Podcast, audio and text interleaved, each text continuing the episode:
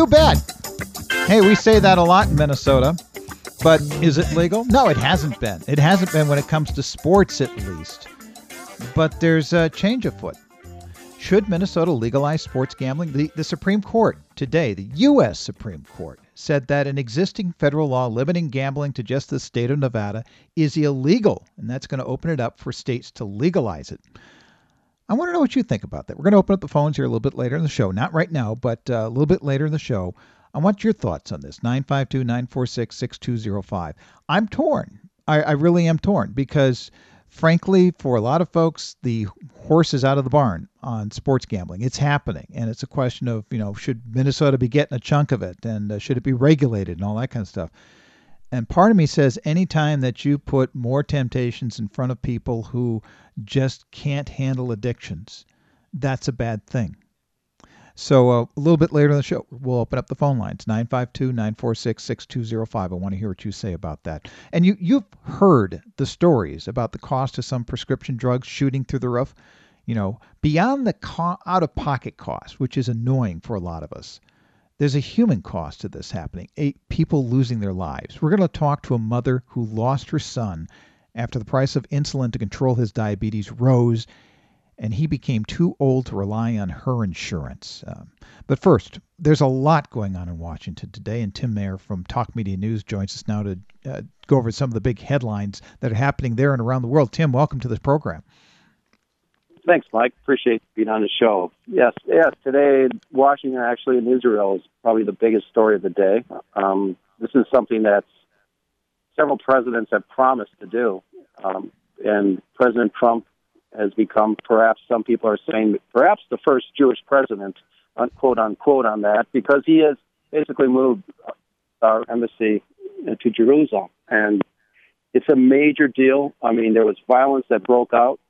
Uh, dozens of people were killed. Uh, Palestinians were killed uh, today uh, in protest of this move. But at the same time, here in Washington, it's getting bipartisan support. Interesting enough, Chuck Schumer praised Donald Trump today, probably for the first time ever, for doing this move. Yeah, the uh, the latest toll I'm seeing here is 52 people have been killed in the latest round of protests, according to uh, the Palestinian officials. More than 2,400 demonstrators wounded. Uh, I was watching the White House press briefing on this, and they're just saying, "Well, this you know, this is propaganda by Palestine here. This is propaganda, and, and it's meant to distract from what's happening in Israel. Uh, propaganda well, is not people dying. big, th- big thing, Mike, is that the peace process all seems to be about dead right now, and that's the threat. But you know, I think we're going to have to wait to see really if, if that is the case. I mean, a lot of people said that in reference if we take a what Trump said about North Korea's leader that he basically, you know, put us behind decades and decades of being able to talk, and now look what's happening next month. So it's it's possibly, you know, um, that this thing may lead to peace, and it may not. But I mean, this is such a huge move in terms of uh, uh, the friendship that uh, President Donald Trump has with Israel. That right now there's a there's a plaque honoring Donald Trump for what he did in the parliament at Israel. Um, and it's, it's standing right next to um, uh, Truman's, who was like the first one in 1948 to recognize the state. By aligning so closely with Israel, and the U.S. always has been closely aligned with Israel, but doing it this close, does that kind of take away our the U.S.'s ability to broker peace in the Middle East between the Arabs and the Israelis? a lot of people believe that is the case. That uh, we basically lost that negotiating um, tool to use right now.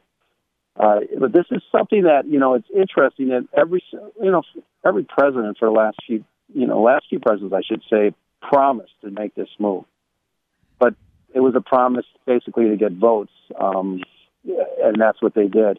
And I think what's interesting in this aspect is Donald Trump is doing this, uh, making a lot of promises during the campaign. He's living up to a lot of them that he's done. It's become stunning and shocking to people, particularly on the left, and even some people in his own party that's, that he's actually carrying through with many of the promises that he said he was going to do on the campaign. Um, and interesting enough, I, I had talked to an Iranian American just when the uh, when he when he threw away that Iran deal, and he was pumping his fist, and he just said, you know, this is this is what Iran, Iranian Iranian Americans really want. They want to throw throw up that deal, tear up that deal, and uh, and there's also this talk that you know, the Israel intelligence, they, they had more confidence. Mr. Trump had, Donald Trump had more confidence in Israel intelligence the Iran deal than he had in the U.S. intelligence uh, in terms of what was going on in Iran. So that was interesting in itself. And I think, you know, a lot of people will say, how can you trust that intelligence? And other people on the right and other independents would say, the U.S. intelligence is the same intelligence that failed to predict 9 11. So there's a, there's kind of like uh, back and forth on that. And right now, it's, uh, everybody's on high alert. Mike, a lot of embassies are high alert because of what's going on in the violence, and uh, Marines are out there right now protecting, you know, the embassy. And we'll see what happens in the next few days and coming weeks. Yeah. We're speaking with Tim Maier from Talk Media News. We're going through some of the bigger stories that are happening in Washington. One that's it's actually last week, but it's been people have been buzzing about it in Washington and here ever since. And this is a White House aide making a comment about Senator John McCain. It was a discussion about uh, you know the one of the votes coming up, and the, the discussion the comment was basically, well, he's dying anyway. It doesn't matter, which is insensitive on a, a whole lot of uh, levels. But the fallout from this basically has seemed like the White House is more concerned about how that comment got out than what the comment actually was. Uh, Donald Trump here just tweeting here a few minutes ago that the so-called leaks coming out of the White House are a massive over-exaggeration put out by the fake news media and made in order to make us look bad. Traitors are t- are excuse me, leader leakers are traitors and cowards. We will find out who they are. So I find that well, disturbing on a lot of different levels. You, what's your thoughts? Uh, my thoughts is, you know, as a journalist, we love the leaks. You know, that's how we get a lot of great scoops, great stories. Uh, you know, Attorney General Sessions at one time considered basically, you know, bugging individuals, uh, administration officials, and, and to find out who's leaking information out. Uh, you know, so I think it's a distraction when when the president comes out and say, in this particular case, total distraction to what this particular staffer said. The real question is, you know, I mean, it was a very insensitive remark if if if it's reportedly true, and apparently it is because she has apologized to McCain's daughter. Mm-hmm. But she said she was going to apologize publicly. She hasn't. The question is really, you know, should she be terminated for that uh, remark? And I think in all cases, you know, if you're on radio, Mike, and you say something, and we've seen this with uh, radio hosts, you say something that's, look, insensitive and so forth, you're probably going to lose your job. Uh, and same in the private industry, uh, you probably would lose your job. But I was unfortunate. Unfortunately, I had the same experience. A friend of mine, a colleague, a, a really great journalist who's dying of brain cancer, went to the went to one of the vice presidents of the company and asked if they wanted to go to his deathbed to say uh, you know, some last remarks, thank him for his work. And the, and the remark was very similar. The vice president told me and says, "Well, what good is it now? He's dying anyway. He's no good to us now." And that was such an insensitive remark. I reported it. It didn't go anywhere. The person they weren't going to fire a vice president at that time within that company. Um, but I, I don't think you know. Um, I do believe it's an internal issue. Um, you know, you know, we would all like to know what uh, the ramifications of saying a remark would be. We don't know if she was punished or if she was suspended because they're not releasing that type of information to us. I, I, think it's not so much that something is said, that stuff happens, but it's how it is handled. And apparently, uh, or, or the culture that enables it. And what we don't know is if, uh, and apparently it was Raj Shah, who was the deputy uh, uh, White House press secretary, was apparently in charge of this meeting, and he was the one answering the questions today. And he refused to talk about whether or not he said something or everybody thought it was inappropriate when she blurted, apparently blurted this out or said this, or if there was just acquiescence, acquiescence of, uh, about everybody in the room. I think that's what people are concerned about is whether this White House has that type of attitude that this is no big deal. Yeah, and I think it's also I think that is a concern, Mike, and I also think it's this control that uh, the you know they have so much control of uh, the message that goes out, and people are scared for their jobs. They say the wrong thing, they're out the door the next day. But in this case, they certainly did say the wrong thing, and that person is still working uh, at, at the White House. Now, speaking about what Donald Trump is tweeting, I want to know why the heck is he fighting to save jobs in China? He's been talking about saving jobs in the United States that are coming that are that have been going to China. What's this all about? Well, it's a, this telecom uh, company that the Pentagon has warned about because it's potential espionage and, and their devices and their phones, similar to uh, a few years back when Lenovo, uh, the computers Lenovo, they had these back channels that they were concerned about, and they weren't allowed on government property or, or used because they were made by the Chinese. So that was that was a big issue back then. This issue, more or less, is that you know when Trump did this, a couple things. He, you know, they agreed to, to pay uh, some hefty fines uh, because of the sanctions with North Korea. But I think the underlining thing is, you know, we, we've seen some dips and roller coaster in the economy today. You know, you know, people looked at this as a potential opening with China and the trade and so forth, and there was some optimism there on the market. And I think that, again, Donald Trump, you know, manipulating the market, and I think he does that when he tweets, when he makes comments. I think they're deliberately aimed at um, trying to influence the market one way or the other stepping back from this maybe and looking at it diplomatically, uh, Trump really needs. Uh, does Trump need China here as he, you know, starts talking to North Korea? Is is that possibly any any part of the calculus here, or is that just like nothing to do with this? Well, I, I, I think this, you know, when China started to, to do the sanctions, North Korea was coming to the table. So he did need China because China was violating sanctions and I think that was that. So he does need China at that point. You know, I mean, because if China decides, hey, we're not going to live up to these sanctions, um, North Korea could walk away from the table. Um, since we're kind of on the topic of Donald Trump's tweet, he just tweeted here that he's headed over to the uh, Walter Reed Medical Center to see Melania Trump, who has gone in for a, a kidney problem. Uh, apparently, it's it's a benign thing. It's not too something that we should be too worried about, but uh, everybody's all of a sudden, not all of a sudden, but everybody's suddenly concerned about it. Well, people are concerned because she's the most popular person in the White House. I, I mean, she, her her poll numbers continue to climb, and uh, you know, and while she's expected to have a full recovery and probably be released by the end of the week, uh, the president is heading toward that uh, to the hospital, and I, I think those things are going to be okay. But there is this interesting dynamic where the first lady is just very popular out here in Washington D.C. and nationwide. That she's she's well liked.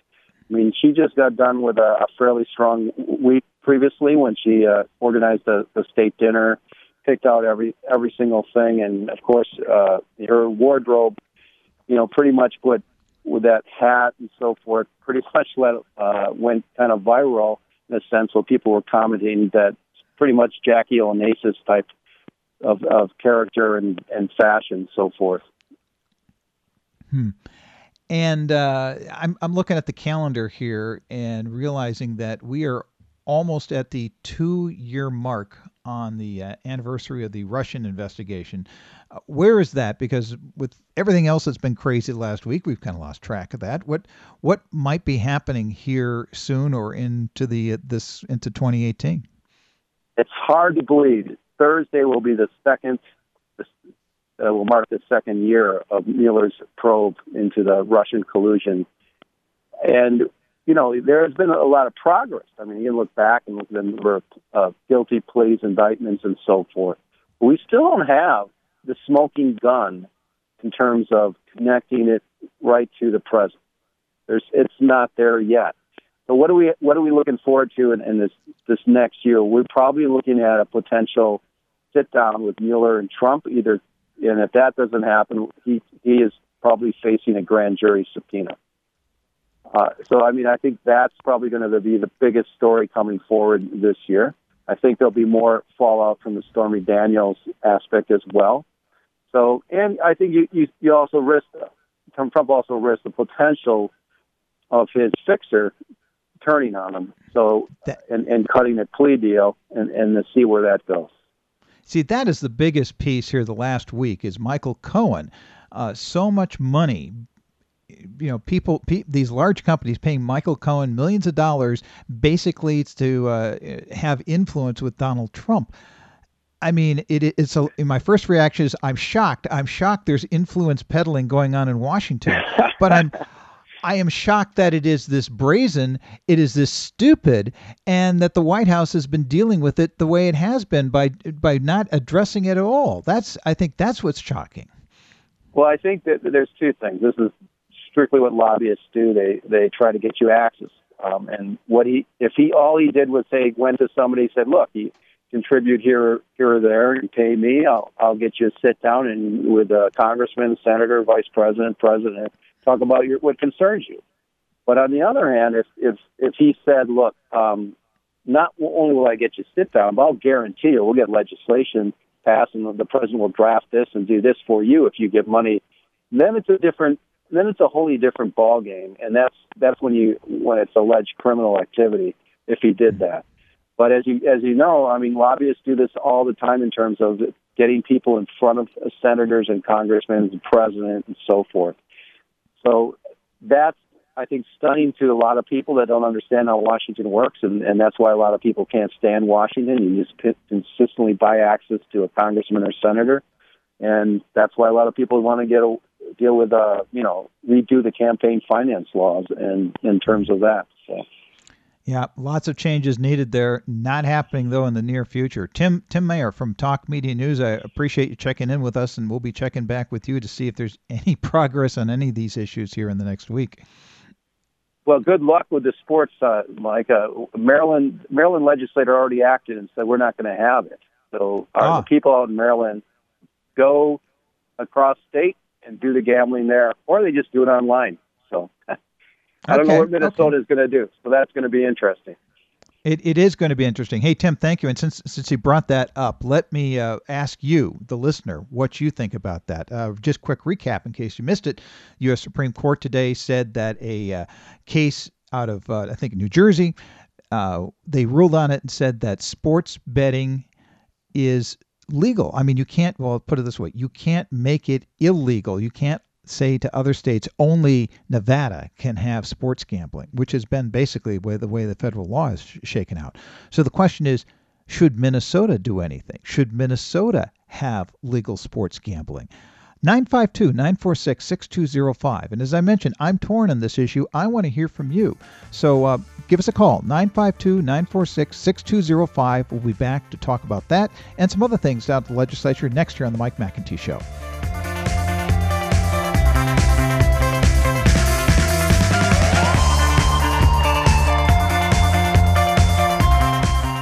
Taste, and treasure at Vinaigrette, where we have some warm seasonal recipes all ready to create dynamite meals. Our fig balsamic vinegar pairs perfectly with roasted Brussels sprouts or baked brie. And sweet potatoes are always a winner, but never more than when they're roasted with a drizzle of vinaigrette cinnamon or orange fused extra virgin olive oil on top. Come in today for more custom crafted food and cocktail recipes at Vinaigrette, 50th and Xerxes in Minneapolis, and 287 Water Street in downtown Excelsior. Online at vinaigrettemn.com. What kind of a jackass would let an animal pick their insurance? Did you really think a lizard could save you money on car insurance? Would you let a duck pick your health policy? Insurance can be a zoo, but this is ridiculous. What you really need is an insurance agent that isn't looking out for the insurance companies. You need Cheryl at Array, an independent agent with 30 years experience looking for the best rate possible. Quit monkeying around and call 763-504-3067. That's 763-504-3067 for Cheryl at Array, representing you, not the insurance company companies. Brending Electrolysis on Grand Avenue in St. Paul has been a leader in permanent hair removal for people of all skin types and backgrounds for over 30 years, celebrating diversity and priding themselves on finding the right treatment plan for each client's individual needs, regardless of race or gender. Services include electrolysis, body waxing, facials, microneedling, and permanent makeup. Book your 60 minute complimentary consultation, including a 15 minute treatment today, for beautiful, lasting results. Visit brendingelectrolysis.com. Hi, this is Matt from the Green Home Doctors. Did you know approximately 80% of our homes in our area are not sealed and insulated properly? A typical home has air leakage equivalent to that of a large open window. Green Home Doctors has treated thousands of homes with our special diagnostic equipment and can prescribe the appropriate remedy for your house. Stop air conditioning your whole neighborhood this summer. Call today and take advantage of rebates from Xcel Energy and Centerpoint Energy. Visit greenhomedr.com.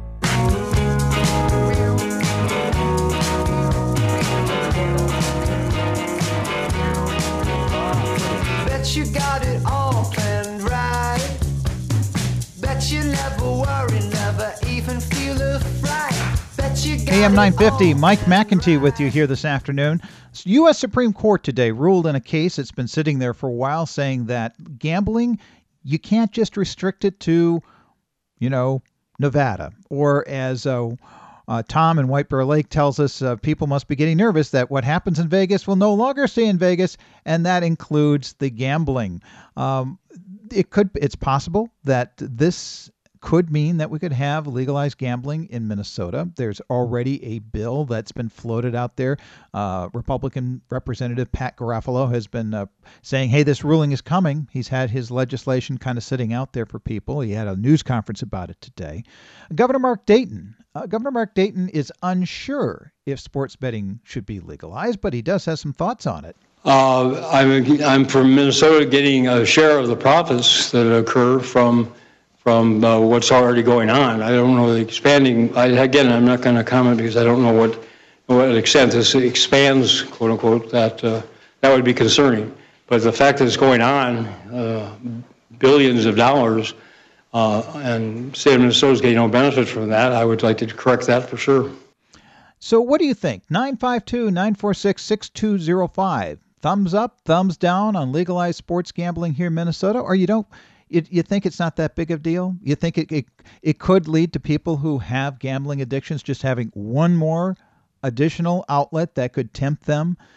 Or is it just that, you know, you can do it on, on online all the time right now? It's not that big a deal. I, I'd like to hear what you hear. Nine five, hear what you think, I should say. 952 946 6205 uh, reaction coming from you know the sports industry, the Major League Baseball.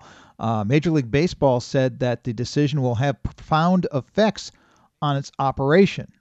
Uh, here's the quote uh, from the uh, yeah from from Major League Baseball. This is this is not attributed to anybody in particular. It says as each state considers whether to allow sports betting, we will continue to seek the proper protections for our sports in partnership with uh, professional sports.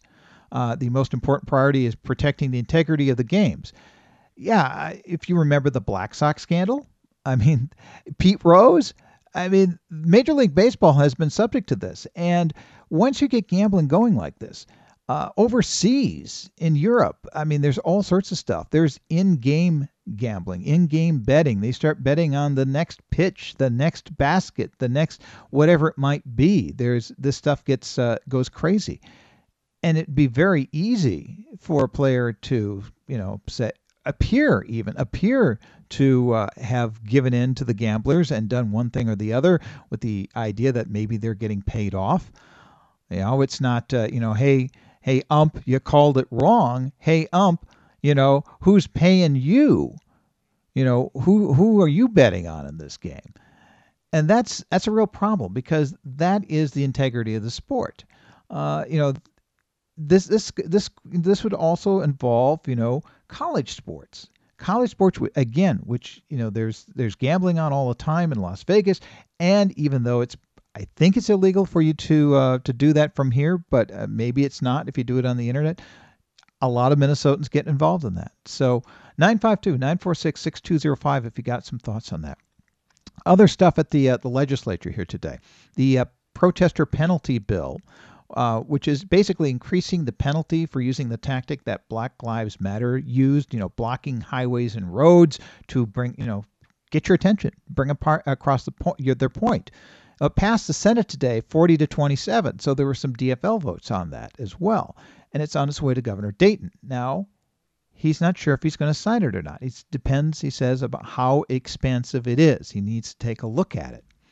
And the governor and the Republicans, though, the big argument right now is about his uh, Governor Dayton's emergency school aid plan that he would like to have passed. It's 138 million dollars. It would it would cut taxes. Uh, I should say, a, a, the Republicans want to pa- pass a plan that would cut taxes for 2.2 million Minnesotans, and these apparently are at odds with each other. The governor says he's not going to consider the Republican tax plan unless they consider his emergency school aid plan.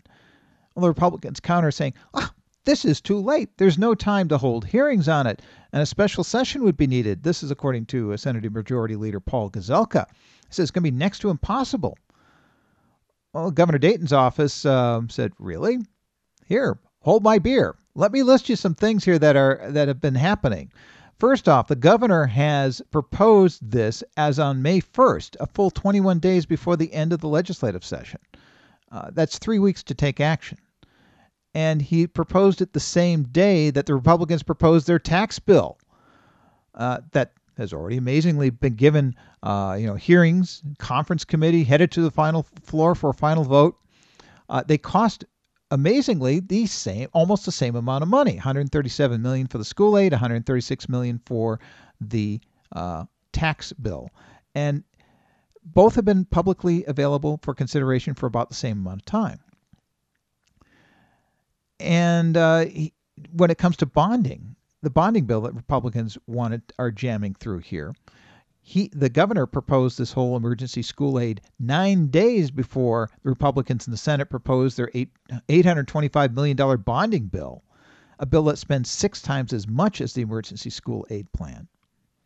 And just in case you're keeping score, Two years ago, Republicans in the House of Representatives released their bonding bill just five days before the end of the legislative session. So it's a little hypocritical for the Republicans to say, "Oh no, we can't act on this. You, this is too late." This is too late. We know that the kids need this money, although we really don't want schools to have a lot of money because that goes to teachers, and teachers, you know, support DFLers, you know, through their union. So that's why we're opposed to it. But we, we, we love kids. We just don't like the teachers. We don't like the unions. I mean, that's kind of what the Republicans are these days. But to claim that it's too late is really not paying attention to how things have worked recently. And I know I complain all the time about how things have worked. But when you have an emergency, that's pretty clear. When you start talking about we're going to have to lay off teachers and cut, you know, cut uh, all sorts of activities and things at schools because we have this problem right now, that's pretty clear cut that you need to do something. And doing what due speed, as long as you've got, you know, some transparency in what you're doing, I think is what we expect as Minnesotans. Hey, we're going to take a break here, but when we get back, we're going to talk about drug prices and the price of insulin in particular and what it means in terms of life and death. That's all coming up here next on The Mike McIntee Show.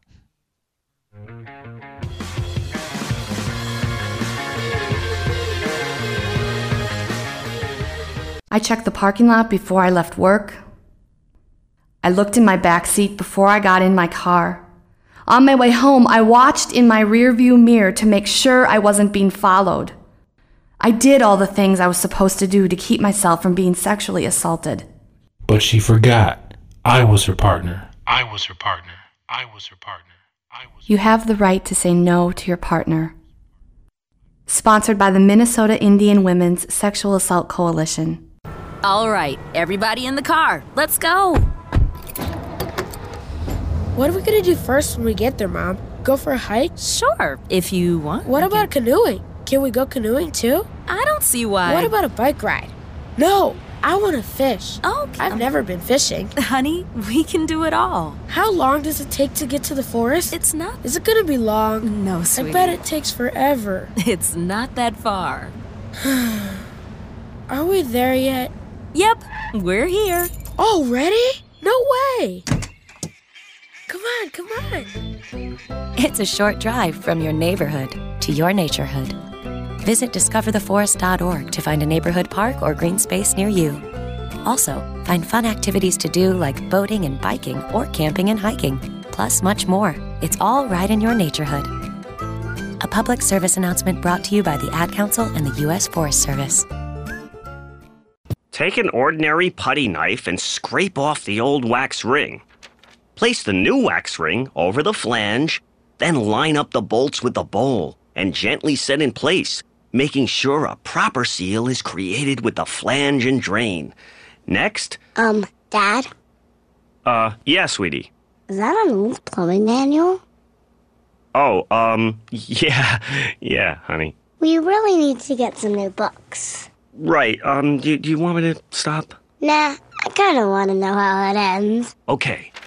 Tighten the bolts, line up the flushing valve to the opening in the top of the bowl, and secure the tank with a screwdriver and crescent wrench. The smallest moments can have the biggest impact on a child's life. Take time to be a dad today. Call 877 4DAD 411 or visit fatherhood.gov. Brought to you by the U.S. Department of Health and Human Services and the Ad Council.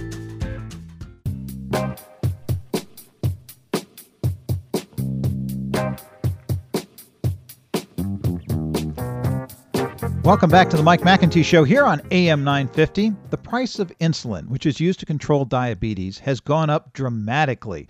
In 10 years, it tripled. Yet the American Diabetes Association says there appears to be no reason for the increase. Uh, for many of us, drug price increases are annoying, but we can afford them. But for some, the prices can be deadly. Joining me to talk about the problem is Nicole Smith Holt, who lost her son because she he couldn't afford the all the insulin he needed to keep his diabetes in check. Uh, Nicole, welcome to the program. Hello, thank you for having me. Good to have you on. And first, first off, my condolences about your son, uh, Alec, uh, who who died here. Uh, uh, it was about a year ago. Tell, tell us what happened. Okay. Um, yeah, and thank you. Um, well, he, died June 27th of 2017, and he died of diabetic ketoacidosis, which happens when the body is not given the required insulin that's needed. And he did not have his insulin because he could not afford the $1,300 a month price tag once he aged out of my healthcare insurance. He turned 26 on May 20th. So on June 1st of 2017, he was dropped from my policy.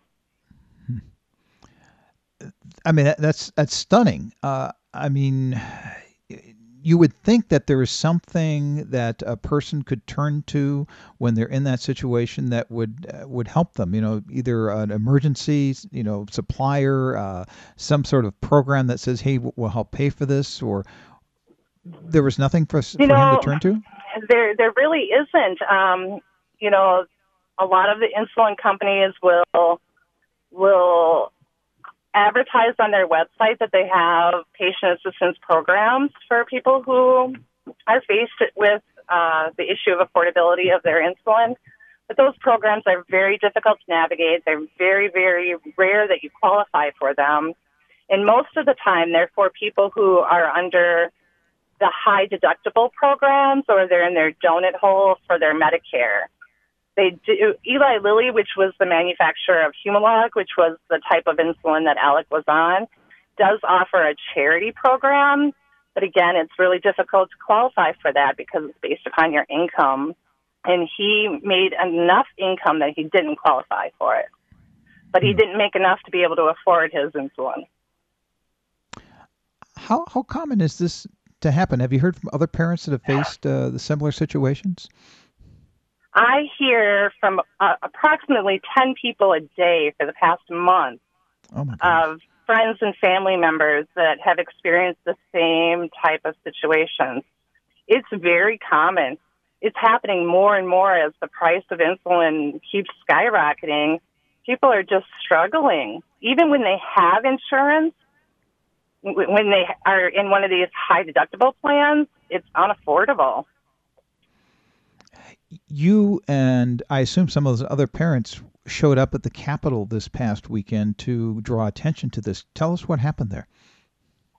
So we did a rally on Saturday. Um, I partnered with Right Care Alliance, which is a patient advocacy group that's fighting for affordable medications. And it's not just insulin that they're fighting for; they're fighting for every uh, medication out there that's not accessible because of the the high price tags. We formed a rally at the state capitol on Saturday to bring attention to the increased rising price of insulin and and the, the deaths that are resulting from it. Um, we talked about three of the most recent deaths that have occurred. Uh, in 2017, there was three uh, three deaths, including my son, that we kind of focused on. But we did open it, uh, it up to people who were there observing and and rallying with us, and people came up and they shared their personal stories with the struggle that they're facing with or without insurance, the the hurdles that insurance companies are placing upon people, the increased premiums of insurance, the high deductible plans, the um, insurance companies are restricting how much of your medication that you can receive, even though your doctor has prescribed a certain amount. The insurance company can limit that no matter what your doctor says. So people came up they shared their stories, and it was it was a very emotional day, but we had such strong support from three of our our uh, elected officials. Amy Klobuchar was there, uh, Representative Laurie Halverson was there, and Erin Murphy was there. And when we're talking about solutions, what kind of solutions are we talking about? We're talking about federal solutions, state solutions. What can be done? I mean, obviously, you had uh, both uh, somebody who is in the U.S. Senate sitting there with you, as well as somebody who's running for governor and somebody who's in the Minnesota House of Representatives. All of them, you know, people who could possibly do something about this. What are you hoping Right. they could do?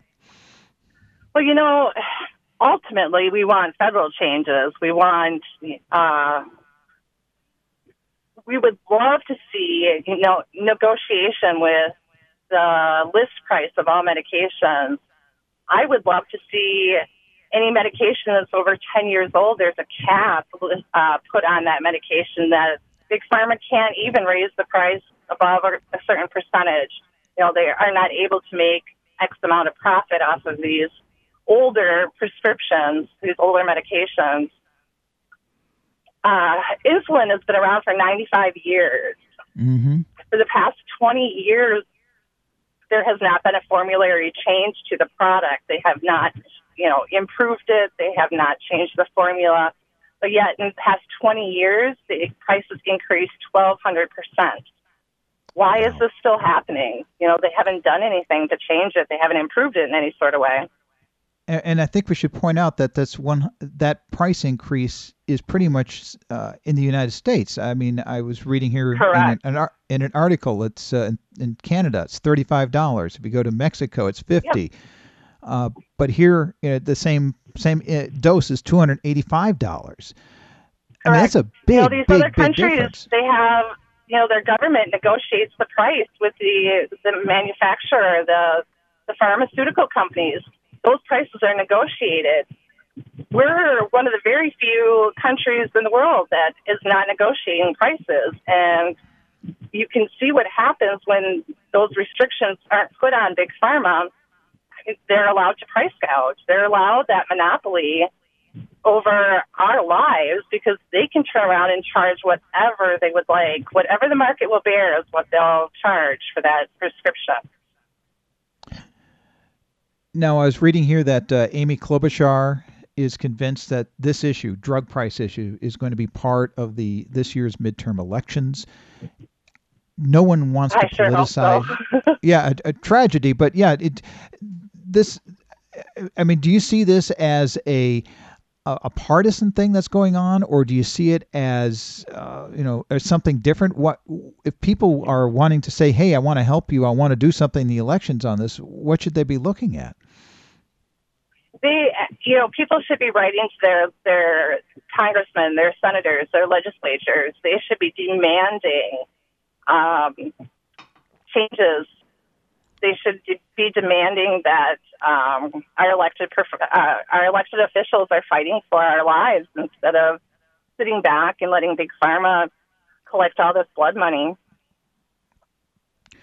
the three people that you mentioned that were down there, uh, elected officials at the at the rally, uh, coincidentally, all were DFLers. Have you approached Republicans at all, and have you had any Republicans say, "Yeah, we want to help you on this," or what's been what's been the story there?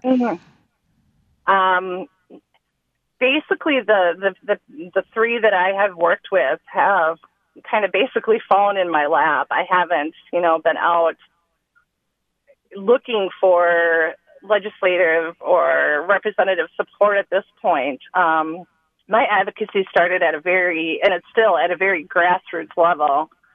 Uh, Erin Murphy happened to be at a SEIU union meeting that my husband is a member of, and his, it was shortly after the death of our son, and it was being shared at this board meeting. And she heard about it from there, and she approached my family and wanted to, you know, talk to us and see how she could help us. She actually had recently just authored um, a bill in Alec's name, and it's the Alec Smith Emergency Insulin Act. It doesn't look like it's going to get voted on this session, but it uh, we did testify, and it has been introduced. It just isn't going to go before a vote at this time. Yeah, it's like it's unfortunately the fate of a lot of ideas and things at the legislature right now.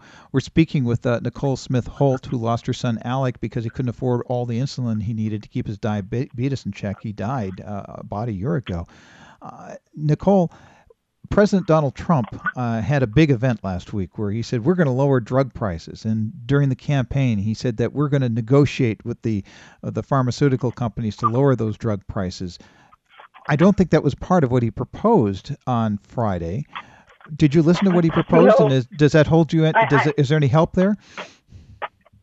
Um, he's actually wanting to negotiate pricing for foreign countries. He wants them to pay more. He really didn't address the issue with the list pricing or you know making medications more affordable here at home. His what I got out of the speech is that he's looking for these other countries to start paying their fair share. He said, which to me, in my eyes, is just going to bring more money to big pharma. I don't see how it's going to help us at all be able to afford our life saving medications. It is um it, i can't imagine being a parent and being stuck in the situation where your child dies because of something like this that is so avoidable so much part of a systemic problem that we can fix in America. We are the richest country in the world, yet here we have people who need life-saving drugs that are, uh, you know, any place else in the world are affordable, but are beyond the reach of those who really need them. I'm, I'm just, I'm, I'm at a loss for words. Oh, you know, to I know. to describe and I was this. just having a, a conversation today with um, a, a co-worker at my job who happens to be from East Africa, and he had heard about you know the rally, and he had heard about the death of my son. And he looked at me and he's like, "We're in America, and your son died because he wasn't able to afford." The, the insulin to keep him alive, the one thing that his body needed to function, to stay alive, and he couldn't afford it. He said, back home in East Africa, it's free. I again, I'm I'm at a lo- loss of words, and I'm not very often at a loss of words for to just this situation that we're in. Um, so if people are concerned right now, obviously you just mentioned there is the um, the bill that's named in your son's uh, memory that is uh, sitting in the Minnesota legislature. They should contact their legislator about moving that thing along, whether it is this year or next year. But waiting, waiting, and we just sit, we just talked about what the price is of waiting, and something like this really can't wait. That's We one thing they can wait. do. Yeah, that's one thing. Is is there anything else that people can do? Any other suggestions other You know, than contacting them? I, I, yep, I would really um, strongly consider um, supporting one of the the three advocacy groups that I work for. Um, T1 International is a global advocacy. They're fighting for affordable and accessible insulin or diabetic supplies to to every type 1 diabetic in the world, any, every diabetic in the world. Right Care Alliance is a strong um, strong advocacy group that's again fighting for you know affordable medications, all types of medications. And then I've recently started working with um, an organization called PFAM, um, and that's Patients um, of Faith for Affordable Medications. And you know these, if, if you join, if you raise your voice, if you use that power of your voice, you know, if we band together, if we we can overcome this. We can do this. We can make changes. We've been speaking with Nicole Smith Holt. Nicole, I appreciate you standing up and speaking out. Um, the circumstances obviously are not what I would wish upon anybody, but I always appreciate when people stand up and take action for what is right. And I wish you the best in everything ahead here. Thank you very much. And uh, let me mention those groups again T1 International, Right Care Alliance, and PFAM. Those are the groups that Nicole Smith Holt says that uh, you should support if you think that something should be done about what we just talked about here the problem of insulin being priced so high that the people who need it, who rely on it for their lives, can't afford it. Well, we're going to take a break here, folks. But when we get back, we'll get to some of your phone calls 952 946 6205. We have some calls uh, recorded from last week that people didn't get through on the lines that we want to play back as well. So we'll take a break and we'll be back here in a few minutes on The Mike McIntee Show.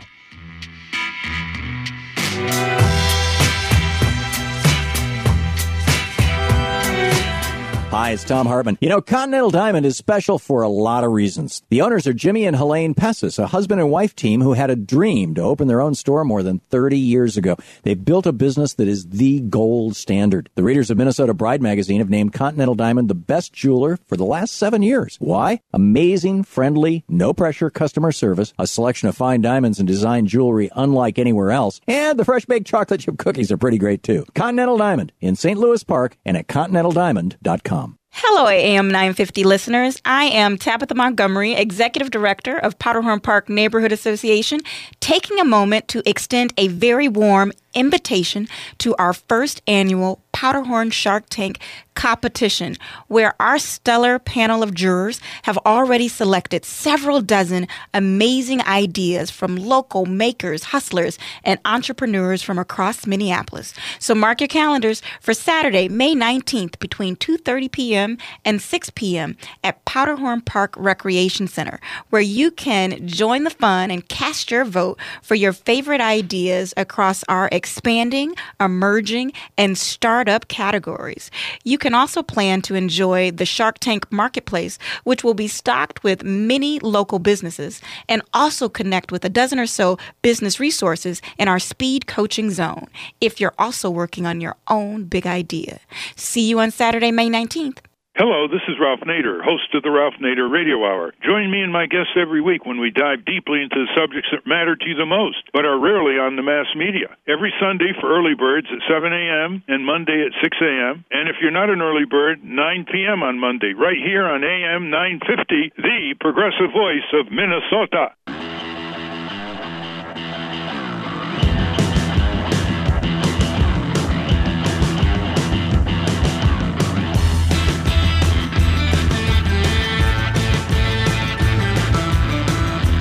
Welcome back to the Mike McIntee Show here on AM 950. We were just talking with Nicole Smith Holt, who lost her son. Her son died because he couldn't afford the insulin to keep him alive.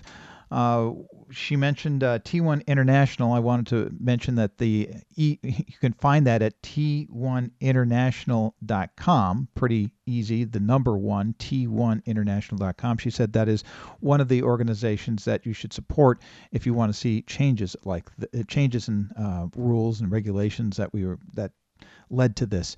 Uh, we had another caller just uh, said he went to pick up his meds for his 94 year old mom, had to pay $670.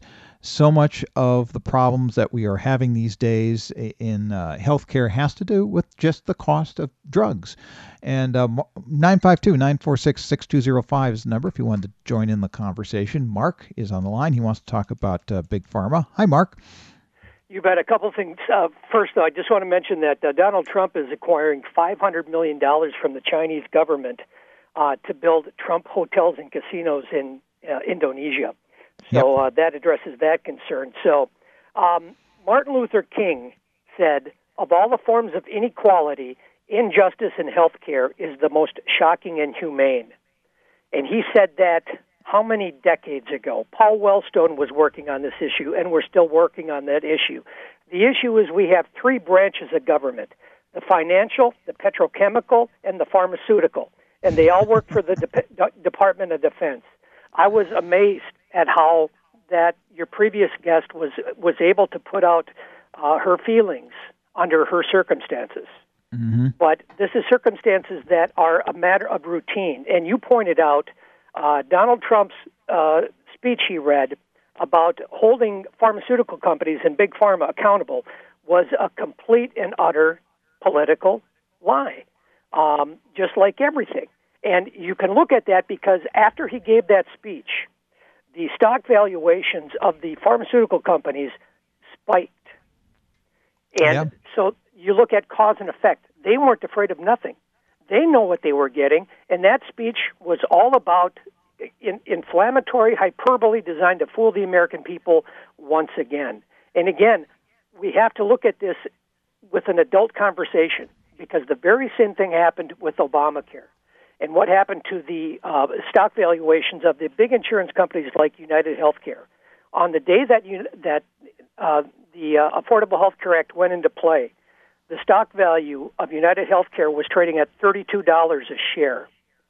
Um, within months, it was exceeding $200 a share. So if you want to know where the money goes, follow the money. Look at you know that, who benefits. Look at, at, at who gets the proceeds. Yep, that is, that is the way to do it. You follow the money and you figure out uh, exactly what what is happening with that. Hey, Mark, thank you so much for the phone call. Um, one.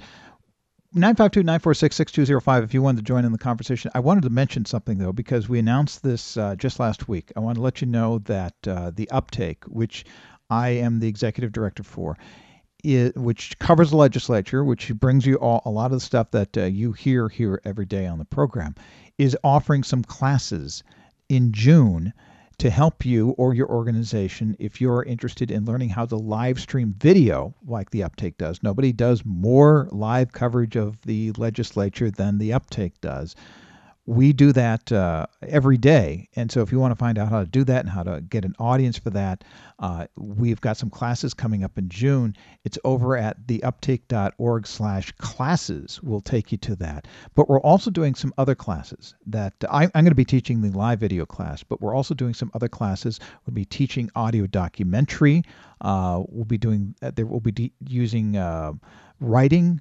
It's called Placing Your Story, Capture a Sense of Place in Your Writing.